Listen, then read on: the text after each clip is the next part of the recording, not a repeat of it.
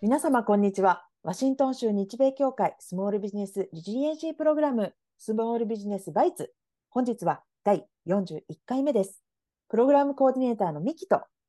リードアドバイザーのかなこがお送りします。本日もアクセスくださりありがとうございます。このポッドキャストは Apple Podcast、Spotify、Amazon Music Podcast、Google Podcast、iHeart Podcast で配信しております。もうすぐクリスマス。11月の末の Thanksgiving が終わってから、すっかりクリスマスイルミネーションに変わりましたよね。買ったクリスマス、ね、買ったクリスマスツリーを車の屋根にね、縛り付けて家に持って帰っているっていう光景も、まあ、アメリカに来た当初はね、まあ、だいぶ衝撃的でしたけれども、今ではまあ、クリスマス前になったなと思うくらいに なりましたね。以前はクリスマスイルミネーションをする家庭っていうのは、すごく多かったと思うんですけど、うん最近なんか私のこう印象ではハロウィンの飾り付けをする家庭がなんか増えて、あ、そうですか。ええなんかね、あのクリスマスがなんとなく内場になっているような、はい、気がしますけれども、うん、ね、かなこさんどうですかいやね。うん、何なんだろう。うち、そうですね。まあでも、まだ、まあ、どっちかっていうと、うちの辺はクリスマスのイイルミネーションをつけてる方が多いかな。あ、うんそうですか。うん。なんかね、うちの近所とかだと、このハロウィン前なんかですとね、なんかこう、いきなりびっくり箱とかみたいのがあー目の前に置いてあっすて、なんか犬の散歩とかして、犬がクンクン行っちゃうと、なんかわーとか言って、なんかこう、お化けが出てくるみたいな、なんかこっちの方がびっくりですみたいな のがあったりしたんですけどね。で、まあ、サンクスギビングが終わったといえば、まあ、ブラックフライデーなどがありましたよね。でね。あのね、サンクスギビングからクリスマスかにかけてのアメリカのこの購買力って、まあね、あの皆さん知ってると思うんですけど、まあ、ものすごいものでして、で、サイバーマンデーに e コマースで12.4 billion も売り上げたということですね。すごいですうね。んでも、でも、なんか今年は、でもえ、昨年に比べたら、なんか消費はまだそ期待して、なんか、あの、コイル医業全体が期待してたよりも、ええ。そこまで追いつかなかったみたいなことをちょっとちらっと見ましたけどね。ああ、そうでしたか。うん。まあ、去年はちょっと異常だったかもしれないですね。ねうんさて、バイツ本編を始める前に我々のプログラムを紹介させてください。Small Business Resiliency Program は、ワシントン州商務省、 Washington State Department of Commerce が、ワシントン州内に事業所がある個人事業、小規模事業を支援するプロジェクト、 Small Business Resiliency Network、略して SBRN の多言語プログラムとして、日本語を母国語とする方をサポートすることを目的として発足したプログラムです。このポッドキャストもそのサポートの一環としてご提供しております。はい。ということで、本日の Bites は最低賃金と夏以降のシアトル近郊の時給はです。先週は King County Unincorporated Area の最低賃金が条例が制定されれば、まあ20.29になる可能性があるという話をしました。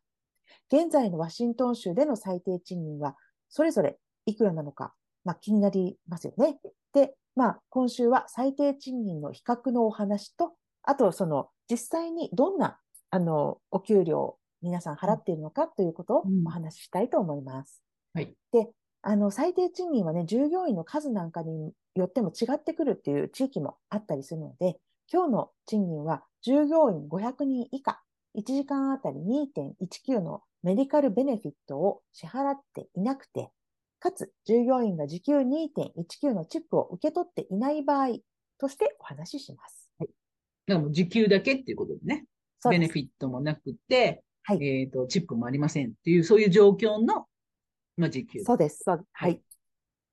で、まずワシントン州の最低賃金の数字は、このポッドキャストで何回も言ってるんですけれども、今、今年ですね、2023年は、まあ、あの、15.74っていうことなんですね。はい。で、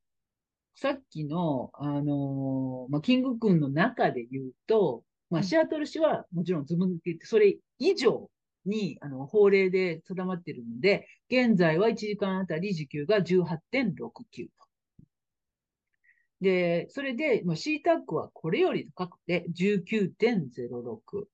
で、確か、えっ、と、あれですね。タクイラも確かそうだったと思うんですが、今年は確か7月1日からガッと上がったはずなので、同じ C タック、やっぱり C タックと隣同士なので、競争がある、あるからそこまで上げたと思うんですよね。だって C タックに行ったら19.06もらえるけど、ええ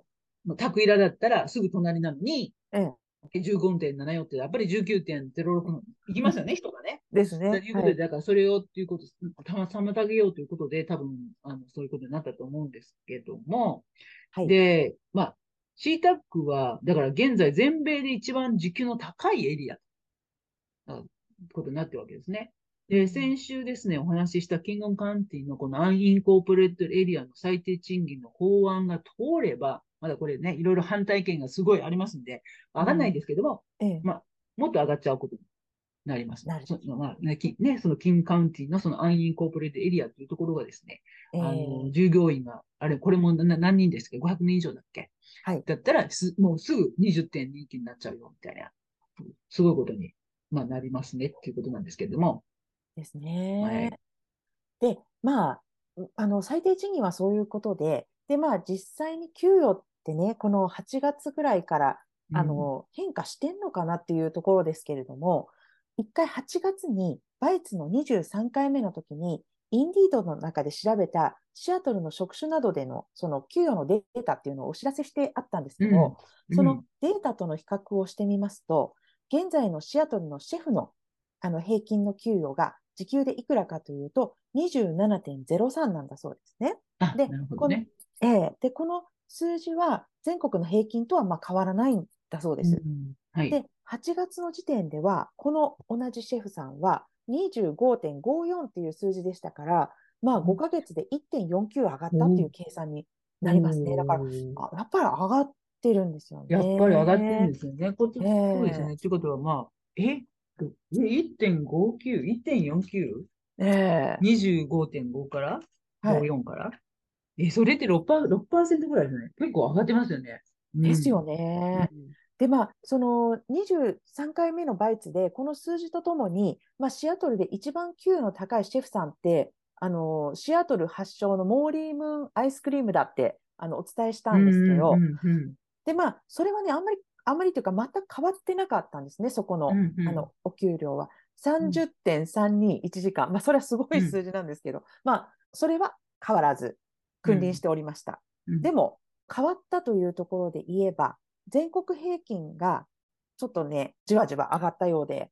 前は30.32っていうのは全国平均より79%高いっていうことだったんですけど、うんうん。現在はまあ78%ってなって、うん。まあ、まあでも、だから全国、アメリカ全土がじわじわ上がってきてるっていうことになるかと思いますね。うん。で、8月の時点では、シアトル近郊でシェフに一番高い給与を払ってたのはカークランドのレストランだったうんということだったんですけど、現在はシアトル市、続いてベルビュー市。まあ、これは順当なところかなという感じは、そうですよね。ねはいうん。まあ、だから、まあ、そうですね。だ、だいたいやっぱり家の値段とか、物価のね、ね、ねあれとかを見ると、やっぱりそれが、それ相応のお給料を払わないと皆さんやっぱり来ていただけないっていうこともありますので、はい。まあ、それ相応のなのかなとは思いますね。はい。はいところで、かなこさん、あの、はいシアトルのハードロックカフェが閉店したという話はご存知でしたか、知ってましはいた。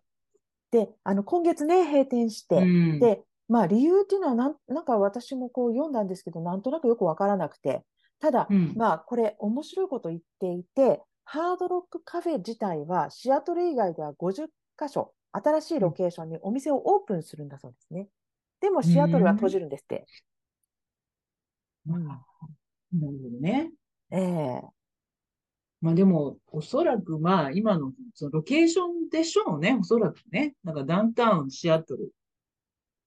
難しいかな。悲しいかな。はいやっぱりコー COVID の前とはもうかなりちょっと全てが変わってしまったっていうことがあって、やっぱシアトルの街中を、まあ本当ね、夜歩く歩きたいなとは思わないですよね。やっぱりちょっと、ちょっと本当にやっぱり治安的にも、うん、だか車止めるところもやっぱり用意注意しなきゃいけないし、大丈夫かなと思いながら、まあちょっとその、ねじまあ、もちろん自分の身の安全を自分で確保しなきゃいけないからなんですけど、まあ、そう思うと、やっぱりそのシアトルで行くっていうよりは、やっぱり近所で済ませちゃおうかなっていう気持ちになっちゃいますよね。ねで、まあ、記事を読んでいたら、まあ、コメント欄の中にね、20ドルも出してハンバーガーをね、ハードロックカフェの中で食べるぐらいだったら、うん周りにもっと安くて美味しいフードを出すところがあるじゃないかと。誰が質が悪くて高いハンバーガー食べたいの？って書いてる人が いたんですよね。うんっていうことはですよ、このフードカート系のレストランに皆さん目が向いてるっていうことになるっていうことになるのかなと。うんで、あのまさに私たちが推し進めようとしているコミサリキッチンとか、まあ、そういうで提供している食べ物系が脚光を浴びる時代になってくるんじゃないかなと、ちょっと私たちに勝機があるんじゃないかなと思いながら読んでました。そうですね。まあだからその賃金が上がっているから、まあそういう店舗を持ちながら、なんかお商売されるってなかなか難しくなってくるし、はいねえ、まあ賃貸の方も高くなってくるだろうし、そう思う思うと、その、その、やっぱり、まあフードトラックもか高いんですけれども、あの、フードトラックとか、もうちょっとそのケータリング系なんかの実際にはい。店舗を持たなくても、はい。授業ができるっていう方法がある。で、それがまたさっきね、ミキさんが言ってた、私たちの日米協会が、やっとコミソリキッチンというものを、まあ、ヘルスデパートメントがアプローブしてくれるので、だからそこをまあ、ね、皆さん、あの、お聞きの皆さんに本当にあの、料理が得意ですとかっていらっしゃる方で、なんか今までこういうのややりたかったんだよな、でもなかなかできなかった。例えばね、その、お菓子作ったりとか、ちょっとこういうのちょっとしたものを作ったりとかっていうね、過程で、こう、いろいろやってたんだけど、これをちょっとビジネスにしたいな、なんて考えてる方があったら、ぜひぜひ、はいこちらの方にお問い合わせいただけると、はい。ね、あの、なんかちょっと一度、私たちのコミソリキッチンを見ていただいて、えね、そこで、あの、なんかちょっと授業回転みたいなのをちょっと考えていただければいいいいかなって思います。はい。では、今週のかなこのバイツ、よろしくお願いします。はい。で、先週はですね、そのタックスのことに関して、あのーもう年末でもありますし、皆さんちょっとタックス関係のこと、ちょっとなんか節約できるとこないか、ね、節税できるとこないか、みたいなっていうのもあると思うんで、で先週はあの経費の方のことを言いましたね。その経費をなるべくまあ、キャッシュがあればですけどね、キャッシュがあれば、ちょっとよ余裕余力のキャッシュがあれば、早めにもう経費、キャッシュベースの方は、これちょっとあの、発生ベースの方はちょっとダメですけど、キャッシュ、ほとんど、多分、皆さんほとんどキャッシュベースでタックスリターン、ファイリングされて思うので、よ余力があれば、ね、たくさんちょっと前もって、経費を前もって払っておこうよ、みたいなことをお知らせしたんですけれども、今回はその逆で、例えば、例えばですよ、もし12月のお支払い、お客さんからのお支払いがありますと。まあ、これはちょっと、あの、小売業なんかはちょっと無理だけど、例えばサービス業の方だったら、あの、これもまたね、キャッシュに余裕余力があるんであれば、もう今、今すぐお金が必要でないと、今月の生活費はもう確保できてるから、っていうことで、今すぐお金が必要でないんであれば、1月まで、あの、お支払いを待ってもらう。だから今、例えば12、11月にしした仕事を12月にお金もらうんじゃなくって、いいですよと、お客さんに1月でお払いくださいと。で、1月まで、まあ、待ってもらう。っていうこともできるので、もうこれだからこれはキャッシュベースでできることなので、まあ、あの、お客様にお支払いをちょっと1月まであの大丈夫ですよとかって、そうするとね、お金が10月に入ってきて、まあ、税金払うのを1年遅らせると、その分に関して、っていうことができるので、ちょっと裏技と言いますか、簡単な裏技なんだけど、ちょっと今まであんまり考えたことがないかもしれないから、そういうことをちょっと考えてもいいかな、と思います。そうですね。はい。はい。というわけで、今後もスモールビジネスバイツとして皆様に役立つ情報を隙間の時間にお聞きいただけるようなポッドキャストを配信していく予定です。ぜひ、ワシントン州日米協会のスモールビジネスバイツをフォローお願いしますね。それから、来週からバイツは2週間お休みになります。次回は新年。皆様、良いお年をお迎えくださいね。ではまた次回。はい。さようなら。Happy Holidays!